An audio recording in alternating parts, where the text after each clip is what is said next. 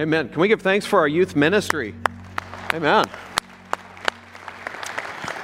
I tell people this all the time. Uh, I believe we have the best youth pastor in town, and I am so thankful for Pastor Derek and all they did. I mean, you realize he's only been here like eight months, right?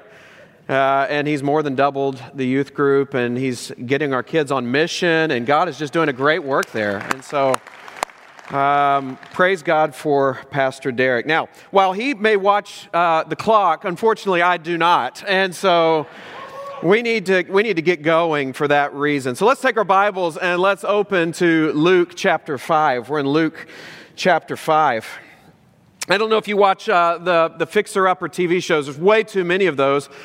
And the TV solution to those kind of shows is always take out a wall. Amen? And it just seems like that's always the answer. But I, I remember, I think I might have told you about this before. I saw one where uh, apparently they ran out of houses to fix up, and a family found a new church home. And what I mean by that is not that they like moved their letter or joined a new church. They literally moved into a church and they put the living room into the church and the dining room and the kitchen into the church. I don't know how you'd feel about that if someone moved in here and made this your living room. That'd be a big living room. But uh, apparently, the housing market is just that bad uh, that people have to start looking for other options. You know, I saw that and I was a little sad. I don't know how you feel about that, but I was a little sad. Th- there's a story in that building. And where are the people that belong in that room? It's a San Francisco church that a couple moved into, and it was just a shell of a building, no people left behind. And you wonder, what happened? Like, what happened to that congregation of people to where all we have left is a fossil? All we have left is, is the shell of what once had life. I was on a website uh, recently, and on this website, it shows all these, these things, these cathedrals all over Europe, and it's very interesting. They'll put these, these pictures of these beautiful, beautiful churches all across Europe, and if you've ever been to Europe, uh, you'll see them. You can tour them, and you can go to them. Beautiful, beautiful churches. I mean, glorious. And this website is asking you one after the other pray. Just pray. Would you pray for us in Europe? That the churches would be full again because they're all empty. And the only thing they're used for is museums, exhibits, plays, and they're empty. You have to ask the question what happened? Like, how did it get like this in Europe? Well, the answer is, is very simple. One generation had casual discipleship, the next generation had no discipleship. Which is why a day like today matters for our young people. We ought to be investing in the next generation because I want a legacy. I don't know about you. I want a legacy. Amen? Don't you? I want something to be left behind more than just a building to the next generation. Unfortunately, we're living in casual days, casual Christianity, half hearted pursuits of God. Everywhere you look, there are just mild passions. And I, I was, uh, I was laughing to myself last weekend. Uh, a few of the pastors got together to watch the football game. And as we were getting together, uh, how many of you know Pastor Greg? Do you know Pastor Greg? Love Pastor Greg. This guy is bold as a lion when it comes to the gospel. But let me tell you something he doesn't know anything about football.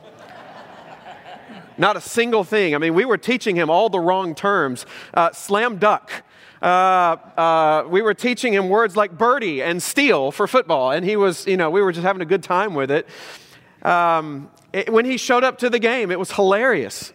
He had no interest in the game. He just wanted to talk to each other, and he literally sat in the chair not facing the TV. It's like everyone was like lined up watching the game. He's looking at us, and it was just hilarious. He had uh, no passion for football. He's got passion for souls. And, and while it's okay to be half hearted and casual in your pursuit of sports or in your pursuit of other things, it is not okay to be casual in your pursuit of the gospel. In fact, Jesus Christ calls us to go all in. We're going to see that throughout the book of Luke. And in fact, in Romans chapter 12, verse 1, we're told we need to be a, a living sacrifice by the Apostle Paul. Uh, that we would die to ourselves, put our whole self on the altar. So today I want to look at a defining moment of discipleship. I want to look at the complete discipleship of Levi. He, he stepped all in. He had complete, not casual discipleship. He had full, fully devoted discipleship to the Lord Jesus Christ. And that's what I want to show us today the day that, that Levi, the disciple Levi, went all in. So, would you take your Bible? Let's stand together in honor of God's holy word. We are in Luke chapter 5, verse 27. It says this After this, he went out and saw a tax collector named Levi Sitting at the tax booth, he said to him, Follow me.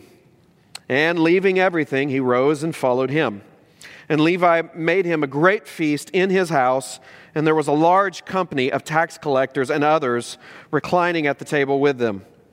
And the Pharisees and their scribes grumbled at his disciples, saying, what do you, Why do you eat and drink with tax collectors and sinners? And Jesus answered them, Those who are well have no need of a physician, but those who are sick. I have not come to call the righteous, but sinners to repentance. Today, I, I want to, uh, to give a message for sinners because that's all of us. And uh, what I want to talk about is very simple that casual disciples, well, they believe a very costly myth. Uh, the, the idea that you can just float and be a casual half committed disciple of Jesus Christ, it's a myth. It's as mythical as unicorns tap dancing on rainbows. It's just not real. However, complete disciples, they balance a very costly mission. I want to show you that today. I want to teach you three very simple ways that you can balance the mission of discipleship in your life. This is formative, this is foundational, this is straight from God's word to you on how to be a complete disciple. So may God bless the reading and the preaching of His word. You may be seated. In our next service, uh, we're expecting to have around 130 teenagers in that service. And uh, I'm going to hopefully lay out for you a very clear path and them a very clear path of what discipleship for their entire life ought to look like. You ought to be praying for that next hour. Amen that we would lay down a next generation of disciples that would follow the Lord Jesus Christ. Number one, if you're taking notes, what do we need to do to be all in, to be fully committed, fully complete disciples? Number one, you need to gather with commitment. It is to gather with commitment. There, there is a commitment that is called for from a disciple. Notice this is a need for America. We are a religious nation, not a regenerate nation. Very religious. This is the nation that loves for God to show up at funerals and for Easter and for Christmas and for weddings, but mostly it's just casual. It's just cultural. In fact, I'm reading a book right now about unsaved Christians and the, the epidemic of cultural Christianity. That's a reality. I felt it when I was doing ministry in Texas. I had a, uh, a youth camp or a youth disciple now, very similar to the weekend. Pastor Derek just, just finished up. And I remember this young man coming forward, grew up in a Christian home, uh, walked an aisle as an eight year old at VBS. Uh, Christian parents, they said grace at mealtime. They made it to church once or twice a month when the weather was good. Uh, but it was just a normal culturally Christian family. They saw church as good for morals. They saw church as a rite of passage. They felt good on the times that they did attend. They mostly went because grandma and grandpa wanted them to come.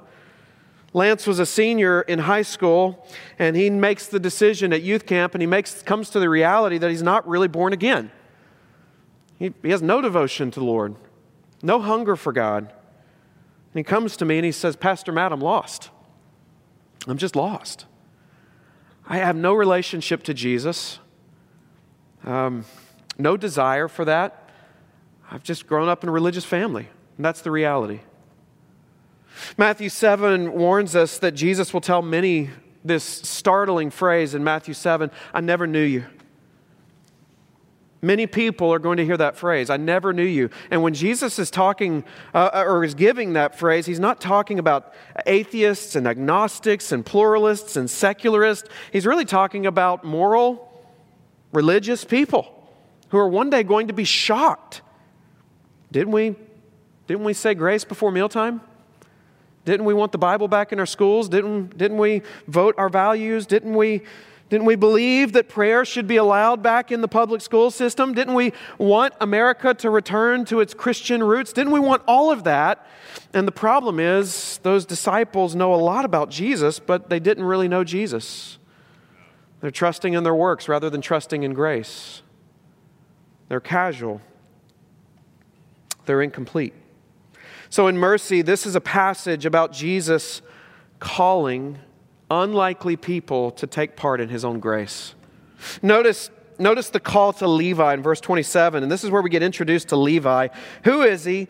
And, and what is this unlikely call to such an unlikely disciple? Levi, there's a little bit of a conversation to be had here ever since around the third century, where the question is is this, is this the Matthew of the gospel accounts. Is this, is this Matthew? And there's a little bit of a debate there. I just want you to be aware of that. Uh, could be. I think it probably is, though I can't say that definitively.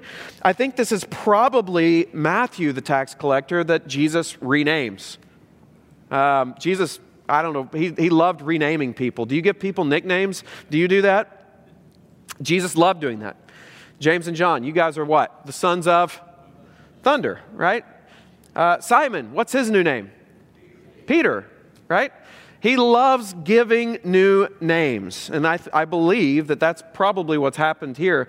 Levi, the tax collector, who is not a gift to anybody, he's just a, a nuisance, a, a plague on society. I believe that Jesus comes, gives him, well, he gives him a new name Matthew, meaning gift of God. I'm partial to it, as you can imagine. Uh, Matthew. But I think that's a great point. He's a tax collector. He's not a gift to anybody uh, by society standards. And Jesus comes to him and says, No, no, no. You have a new name and a new identity. You're a gift of God, a gift from God. That's what you're going to be. Isn't that encouraging? No matter what your past is, if you're here today, and this is the only point that you hear, if you're here and you've got a past, you've got a history, Jesus comes, He gives you a new identity, He gives you a new name, and you don't have to be captive to your past identity. Isn't that good news? Praise God. Praise God. Notice here in verse 27 what an unlikely candidate for a disciple he is. It says, after this. After what? Well, everything up until this point in the story. Uh, Jesus cast out demons, he healed a leper, he healed the paralytic that got lowered down through the roof. Uh, you're not going to believe this next one. Hold on to your seat. This one's crazy. The, the, the, the most outcast uh, as possible, a tax collector. A tax collector. And, and when those words, when those two words hit the ears of the audience, there is this groan. And there still is today. Amen? Uh, that is uh, a dreaded couple of words put together. And even if you are a tax collector, or even if you do work for the IRS, you don't lead off with that information at a party when you introduce yourself. Amen? You just don't do that. Uh, that is not something, it's like in the same category as Darth Vader, Stormtrooper, Oakland Raiders. I mean, it's just, it's just the bad guys. It is just the bad guys, and that's, that's the story. This is a very unlikely candidate for discipleship. It evokes a groan. Ronald Reagan said it well the most terrifying words I'm from the government and I'm here to help. That's funny.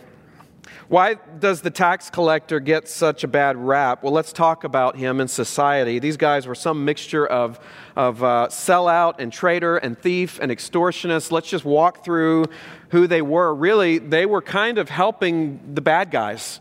They were helping the Romans.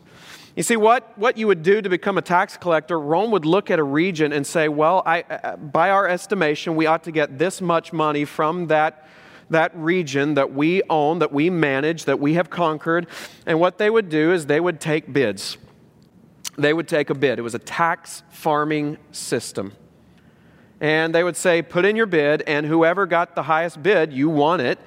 And the expectation was that you'd collect more. You'd collect more than, than was normal, than was needed. And whatever extra that you collected, you got to keep. And, and that's not all. That's why these guys were hated. In fact, that's why John the Baptist told those tax collectors that repented, and we saw this a while back don't collect any more than you're supposed to collect. That's part of your repentance. Stop cheating people out of their money. These guys were thieves, but not only were they thieves, they coupled themselves, they partnered themselves with the Romans, the bad guys. It would be like it would be like some of you partnering with some of the bad guys on our political national stage, North Korea, Russia, whatever it is. You're a partner with them. Uh, you're not going to make friends doing that. You're going to be seen as an outcast and an enemy by everyone who waves the national flag in their front yard. Beyond that, I mean, you could keep going. These guys, these guys are ruthless in their collection of those monies. I mean, what, what these guys would do is they'd basically have a shakedown practice. You'd come, you would, you would say, I, I have this amount of land, and they'd say, Well, we need this much. And you say, I don't have it. Well, they had guards and they had officials ready to take things from you. Okay, no problem. We'll take your land. No problem. You don't have any land or any money to give? No problem at all. We'll make a loan to you. And we'll, we'll say you pay it back at 25%. How's that? It was unjust, it was cruel, it was oppressive. That meant that these tax collectors were absolutely despised, they were seen as unclean. Uh, there were all sorts of safeguards to the society to stay away from such people, but, but not Jesus. Jesus just went right in towards these people. Are you feeling hopeless today because of your sin? Are, are you feeling like an outcast today because of something in your past? Boy, this passage is full of hope. You ought to rejoice that God put this passage uh, on the docket for this morning to go through because this is a hope filled passage. Realize that Jesus, he only calls those people who realize that they're not worthy. Notice in, in 1 Corinthians chapter 1, verse 26, it says, For consider your calling, brothers. N- not many of you were wise. Not many of you were powerful. Not many of you were of noble birth. God chose what is foolish in the world to shame the wise. God chose what is weak in the world to shame the strong.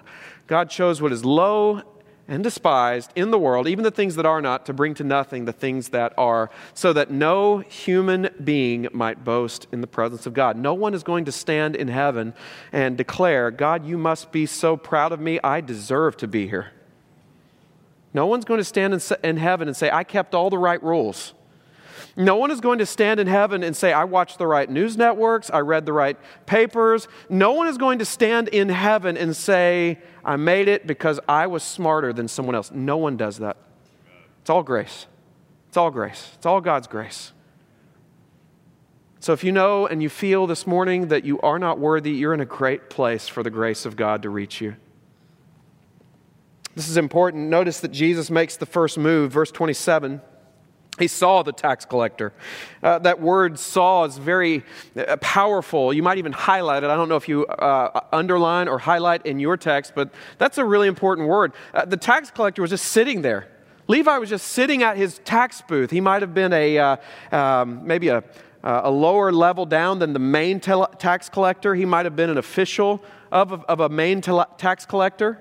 He was just sitting at his booth, oblivious, counting money, taking money, making origami out of the bills and out of the, the dollar bills or whatever. He's just sitting there in the midst of his sin. And notice this Jesus saw him.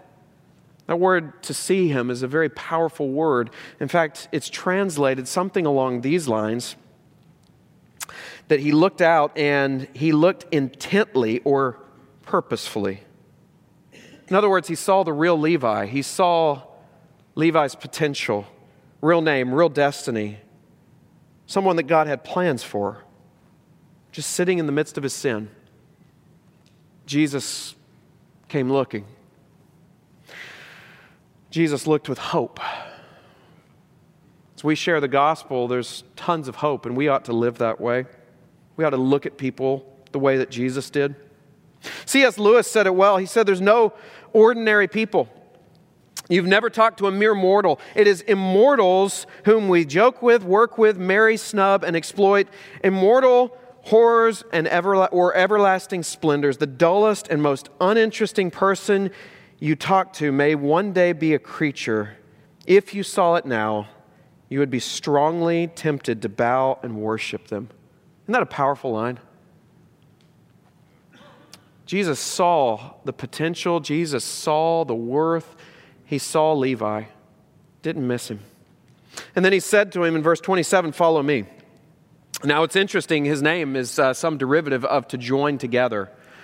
To join together. It's almost as if Jesus is saying, Look, you joined the bad guys, you joined the evil guys. Now I want you to join me. Now I want you to follow me. I want you to come after me. And that was a intense call to discipleship and it produced a visible effect. In fact, look at verse 28. And leaving everything, he rose and followed him. Very powerful effects. Uh, my old pastor used to say if there's no change, there's something strange. Uh, right? It's not because you have to follow the rules to get to heaven. It's not because you're keeping a law to earn your righteousness. That's not what it is. It's that when you're truly saved, there are visible effects.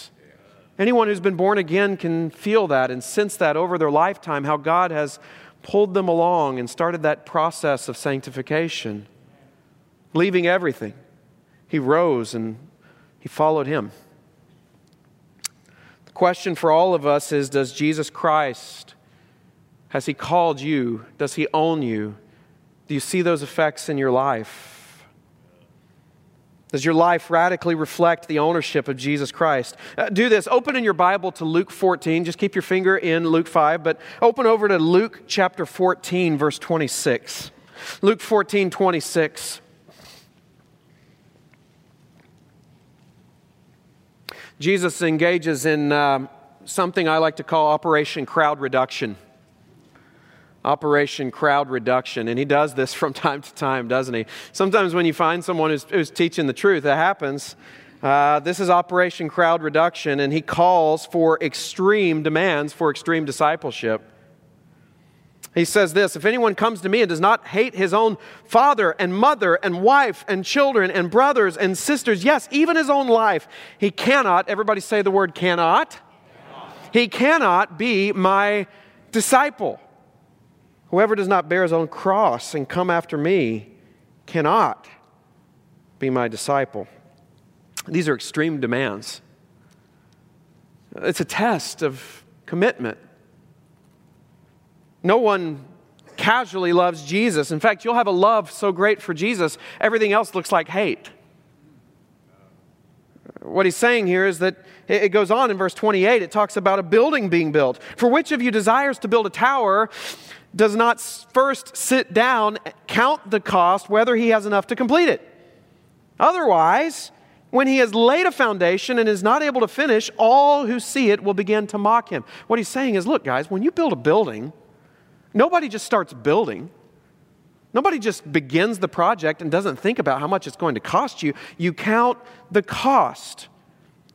Otherwise, you'll, you'll get to this place in the building where it's, it's only halfway done. You run out of money. Everyone's going to walk by and mock you. No, nobody casually enters a building project. They don't do that. Amen. Fools do that. Verse 31, no one casually goes to war. Now, I was up at around 4.30 this morning, and I was, I was listening to a podcast, I was listening to some preaching, and I was listening to the news. And who's in the news right now? Ukraine and Russia, right? I mean, it's everything is Ukraine and Russia. And I'm watching that whole situation unfold. If you'd like my opinion on that, we can talk after the service.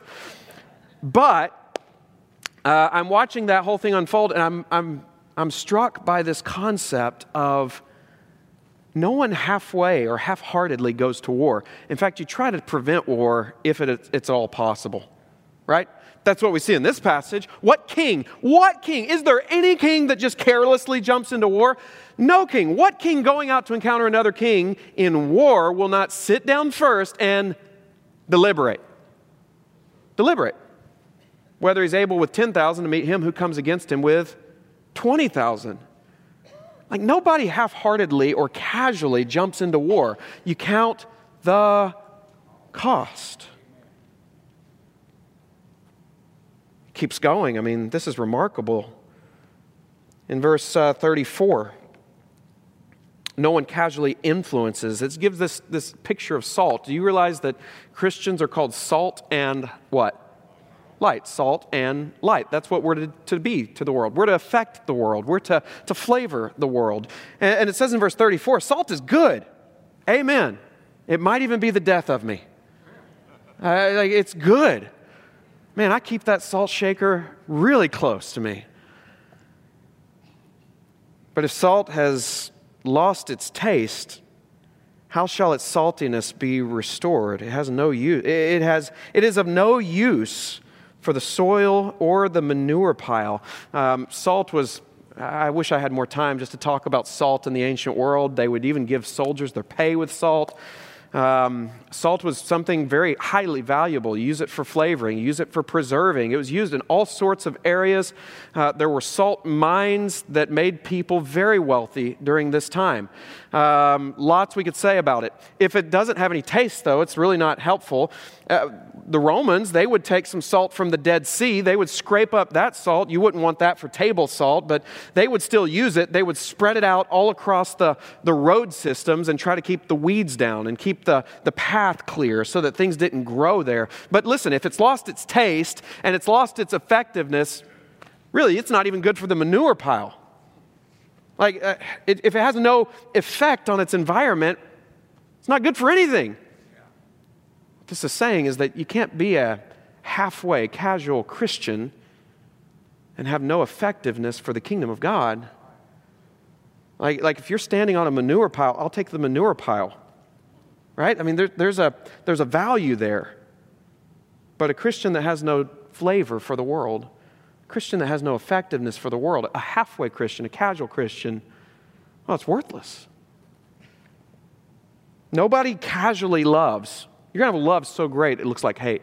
Nobody casually builds. Nobody casually wars. Nobody casually influences their environment. And nobody, nobody, I mean, nobody casually follows Jesus. It's a myth. It's a myth. It's a myth. That's the starting place. Are you committed to following Jesus Christ? Does your commitment to Him show up in everyday life? There are many, and this weighs on me as a pastor, there are many who will hear those terrible words from the Lord Jesus Christ, and I, I never knew you. And I want to just ask you today have you trusted in Jesus Christ? Have you put your faith in Jesus Christ and do you see grace in your life? Do you see His grace shining in your life? Have you truly stepped all in to follow Jesus? That's the starting place. The second mark of complete discipleship, it's not only those who have been gathered up by Jesus Christ, gathered with commitment, it is a growth in community. This next part is really fun. It's a short point, a lot of fun. This guy's been a Christian for all of like nine minutes, and he's already got a small group. Isn't that great? He's got, I mean, he's been a Christian for a short amount of time, and all of a sudden, he has a bunch of people in his house talking about Jesus. He's in community. Notice first, he pursues community in evangelism. In evangelism. Some of you have no value for community. That's a problem because Jesus has a value for you being in community. And so you need this in your life. Notice here the evangelistic community. Uh, how does Levi engage in community? Well, first of all, he's been transformed to desire this. Some of you, you may not desire community, and it may be that you're not been fully transformed. It may be that you're a cultural Christian. It may be that there's still that area of your life that needs to be changed, and you need to ask the Lord to give you that desire. But notice, He's been changed. He's giving a great feast. I mean, He's spending some money. He was the leech of the Jewish world, and now he's throwing a feast for the Jewish world. He's spending some money. He's inviting them into his house. This is a remarkable story. Man, what a great application to invite lost people into your home to meet Jesus. I think sometimes we underestimate the power of having unbelievers in our homes. You and I ought to be doing something to bring the lost, bring people who do not know Jesus into a place where they can meet him. Inviting people to church, inviting people into your home. And you might have all kinds of concerns. Oh, they may track in dirt. Yeah, they may. I mean, last week I told you a story that probably scared all of you. Uh, how, you know, we had like 80 something people in our house and they just tore up our house. We've got to start looking at our homes as the front door to the church. And so that person at your work who may drive you crazy, or that neighbor that you're looking at and you wish they would just move away because they bother you. They are part of the commission, and you ought to invite them into your home. This guy's been a Christian for just a few minutes, and all of a sudden his whole life has changed. He starts seeing the home court advantage of his own home. Some of you are afraid to share your faith, but you realize your home gives you the home court advantage. In fact, you could even bring others into your home. And we saw last week that it's a four to one ratio. It takes four people to bring one person to Christ. You could bring several Christians and an unbeliever into your home and use some strategy. Bring an evangelist into your home. Bring someone who's really good at sharing their faith, and they're going to share your, their story, and that's something we ought to be doing. Really, though, God's, God's community is a design for us all. Notice in verse 29, they're gathered around Jesus Christ, they're at table. In the Old Testament and the New Testament, the table was far more than just fellowship. He, it was a place of connection, it was deep, deep community. What happens is if you eat a meal together, that food that you eat and that food that I eat, we are eating it together. It's becoming part of us. We're becoming part of that same food. Or the food is becoming part of us, and we're becoming like each other in that sense. It's deep fellowship. Jesus says in Revelation, He'll come and sup with us. He'll, he'll dine with us. There's fellowship, there's, there's deep camaraderie, and really that's the call for all of us. We need that in our lives. You need that in your life. You need, that's part of discipleship. You need to be in community. Now, let me give you a resource that's going to help you. You ready? We just launched a new website. I'm going to put a picture of it up on the screen. You ought to go check out that new website. It is live and there are tons of resources on this website, including at the top, right here. Go back to that previous slide. There's a, a link that says classes. And if you click on that link, you'll go to a page that has this list of several categories of groups where you can have some fellowship, you can have some community together and you can find a place where you belong. There's equip classes, those are basically Bible studies and teaching classes. It's all sorts of places where you can grow in your faith. You can come to some on Wednesday night. You can come hear Dr. Allman. You can come hear uh, something on marriage and the re engaged stuff. You can come hear a, a missions class. Lots of opportunities to grow in the Word. And there's a list of those. And then there's some shepherd groups that you can be a part of. Shepherd groups. These are great. These are great opportunities where you can come and take the questions from Sunday's sermon, this right here, and you can apply those. You can come with answers and apply those and talk about those things and grow together and pray for one another. That's really a great way to live in community.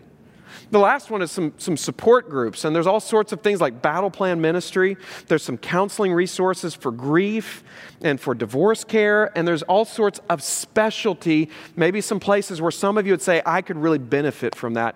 All of us need to find our community, whatever it is, both evangelistically and also internally in this church, in this body. I want to encourage you to do that today as part of your application. Let's live a balanced discipleship, that we would gather with commitment, that we would grow in community, and the last one this morning, that we would go with commission. We gather, we grow, and we go. Notice here that uh, the Pharisees in the passage that we're studying, they are not concerned with reaching the tax, collect- the tax collectors. In fact, how did the Pharisees do evangelism? You want to know? They basically pointed a finger and they said, You're not doing things the right way. You're not following the rules. You're not doing this. You're not doing this. You're not doing this. And that's how they did evangelism. It was condemnation. Romans 8 1, but there is no condemnation for those who are in Christ Jesus. We don't do evangelism that way. The Pharisees did. Notice they isolated from sinners. That's their evangelism. They isolated and they're frustrated with Jesus when Jesus draws near to them. You had this two groups of people. You had Pharisees and scribes. Uh, there were Pharisees. They were kind of the middle class, um, and there were several thousand of these in Jesus' day. These are the guys who are very religious, and what they do is they find a scribe and they gather around that scribe, and that scribe becomes their leader, their teacher. And that scribe adds to the law, interprets the law, gives them more rules to follow, and they sit under that scribe's tutelage. And what that scribe would do is he'd sometimes even charge them uh, for them to be a disciple.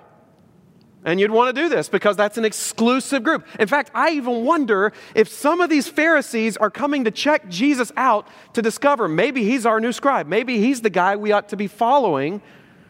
Uh, I'm sure some of them are checking him out for condemnation, but it was a point of pride, and they would separate. They would separate from sinners. We don't want to be that way.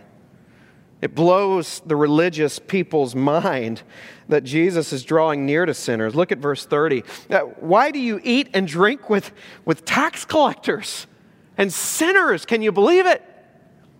Uh, they're essentially looking at Levi and they saw this whole thing unfold. Like, how could you pick a guy like that, like Levi, a tax collector? I mean, you got the, the pick of whatever you want. You could pick any of these other Pharisees, eh, but you pick the tax collector? How's this guy going to interact with the rest of your disciples? I mean, he's probably cheated half of your disciples in their businesses. How's he going to get along with Simon the Zealot? That's not going to be good. I mean, Levi's been robbing these guys, working with the enemy. Notice it says they grumble. Isn't that a fun word? In the, in the Greek, gungudzo. It's an onomatopoeic word. It's an onomatopoeia. Do you remember that from grammar school? It's a word that, uh, that sounds like its definition. Gungudzo. Blah, blah, blah, blah, blah. They grumbled. Uh, that's, that's the idea. Uh, they grumbled. This is a PR nightmare. Jesus is hanging out with sinners and they grumble about it and they slander him. When you do ministry, this is part of Satan's uh, textbook for how to attack ministers of the gospel. Uh, he does this because that's, that's who he is. Satan is a slanderer, he's a liar. He throws accusations against God's people. Notice here he attacks not the, the leader, he doesn't do that he attacks the followers. Did you see that? They grumbled not at Jesus. Who did they grumble to? The disciples. They, they start grumbling to the people around Jesus. You attack the leader by attacking the disciples. Oh, oh, I don't like that teacher. I don't like that person because of this, this, this, or this. And it looks very godly, I'm sure. Satan loves to promote religion. And he hates true salvation by grace through faith, not of works. So when you start preaching the gospel, Satan will oppose it. And so you have to expect this. We're, we're ready for it at Central Church. We know it's coming. We're taking stands on the gospel and on Scripture. We know that's just part of ministry. Mark or Matthew chapter 5 verse 11 says blessed are you when others revile you and persecute you and utter all kinds of evil against you falsely on my account rejoice and be glad for your reward is great in heaven for so they persecuted the prophets Pharisees they're not convicted to help they're convicted to slander they're not convicted to draw near, they're convicted to separate. How unlike our Savior that is. Look at Jesus, and we'll be done at this point. Jesus, he was commissioned to draw near to people, to help people.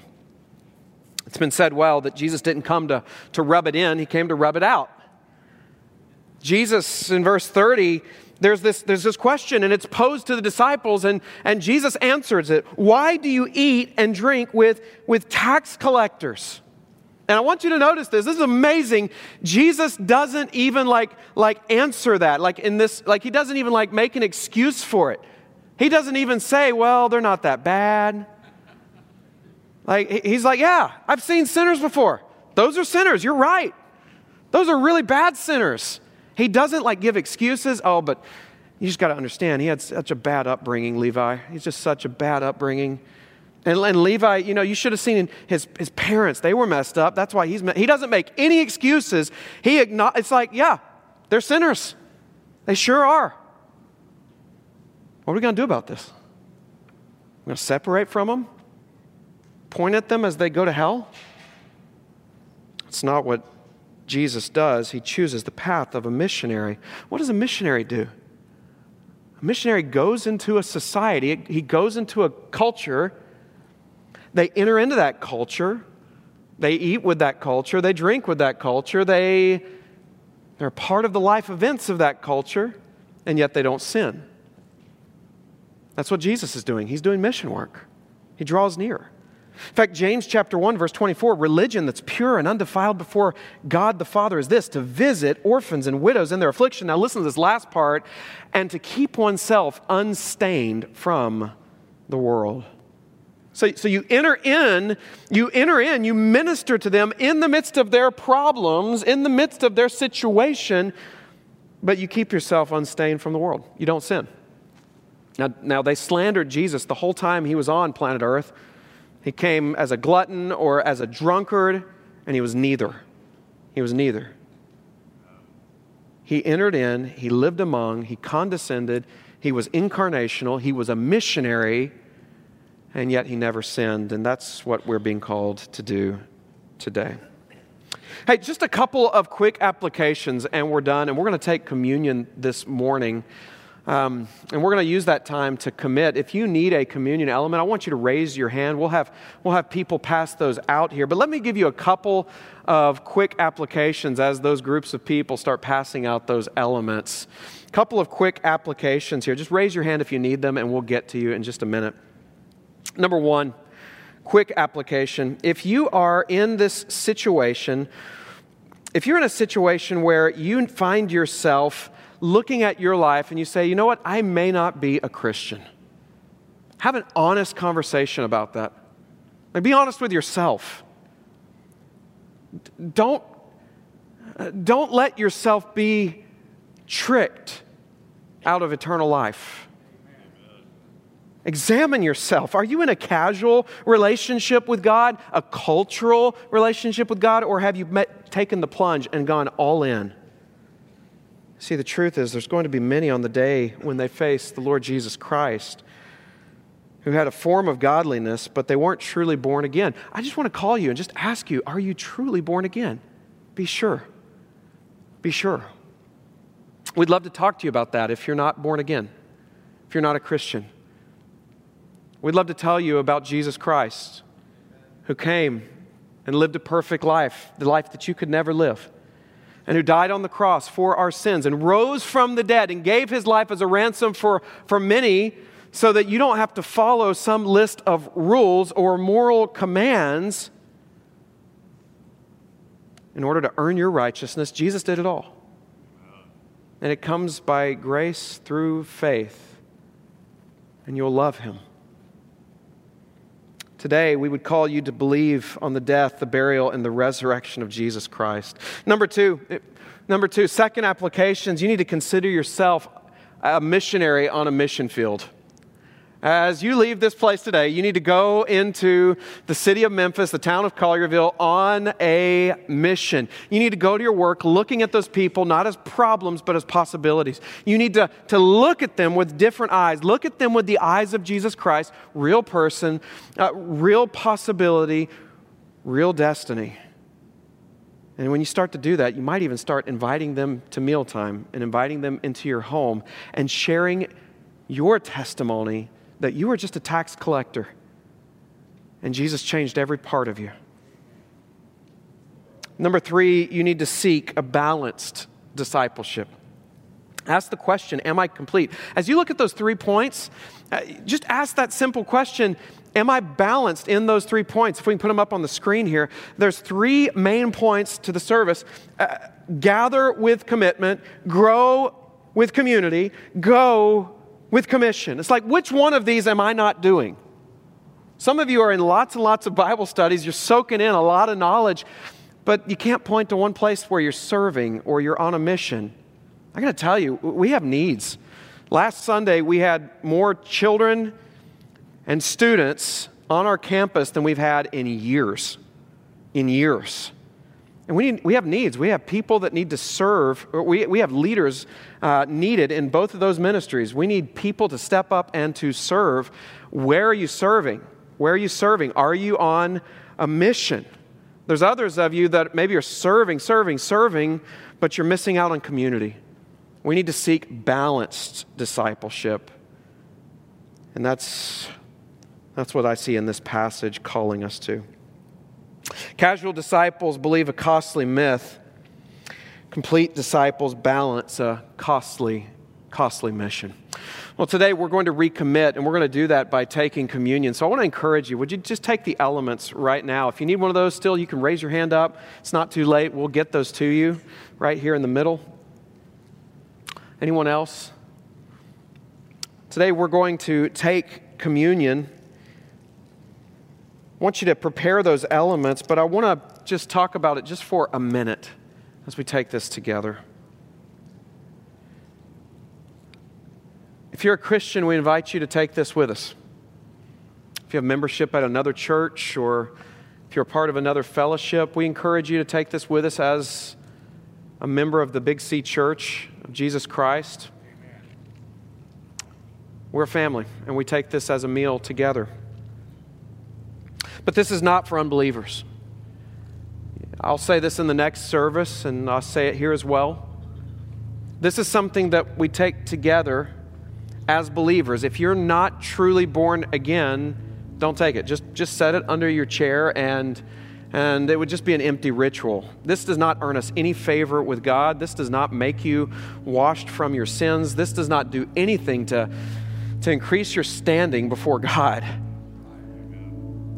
This is something that the family does as an act of worship, as an act of renewal, as an act of recommitment as a picture of what Christ has done for us. We're going to take the bread this morning. And as we take the bread, we're going to remember Jesus Christ, the one who has brought the new covenant. We're going to look at that next week.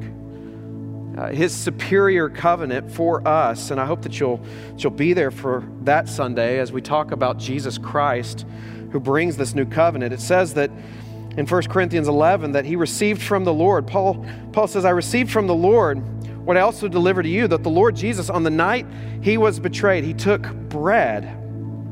And when he had given thanks, he broke it and said, This is my body, which is for you. Do this in remembrance of me.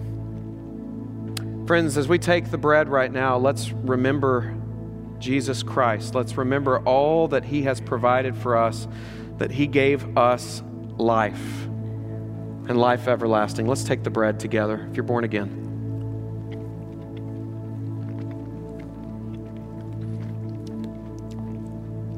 You can go ahead and take the lid off of the cup.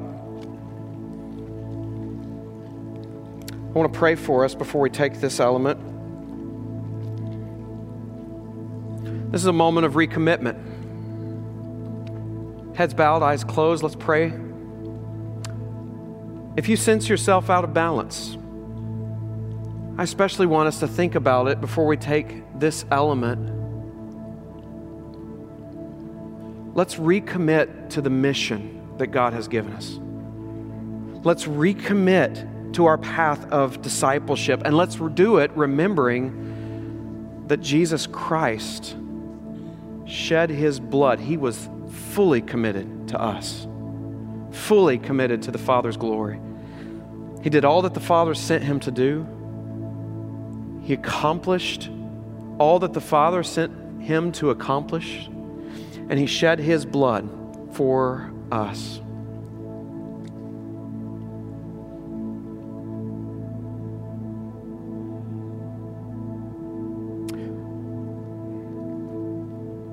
Father, we take this minute to reflect, to repent and to recommit.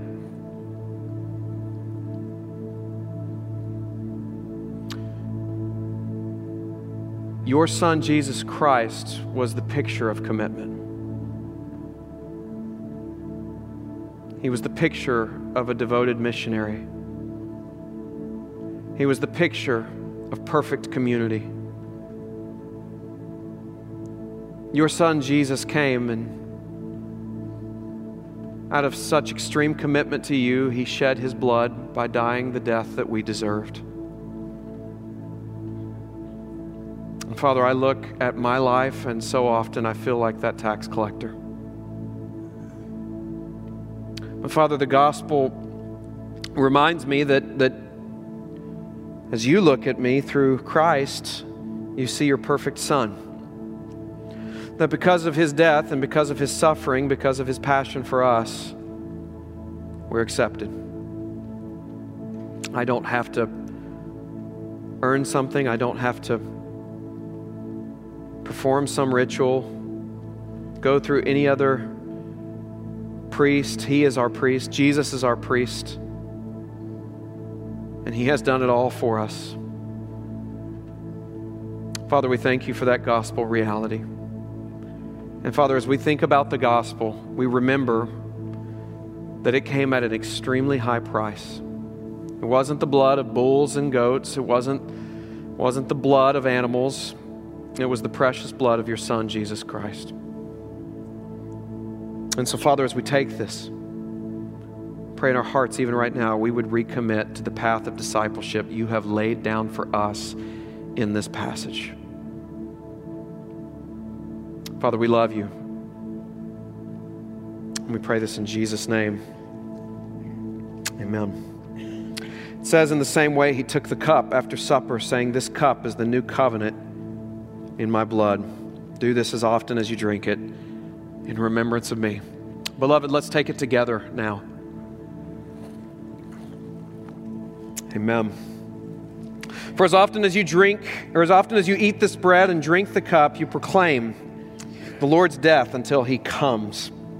Beloved, let's stand and let's proclaim and let's worship and let's leave this place declaring that Jesus Christ was the sufficient sacrifice for our sins, and let's tell the world that message.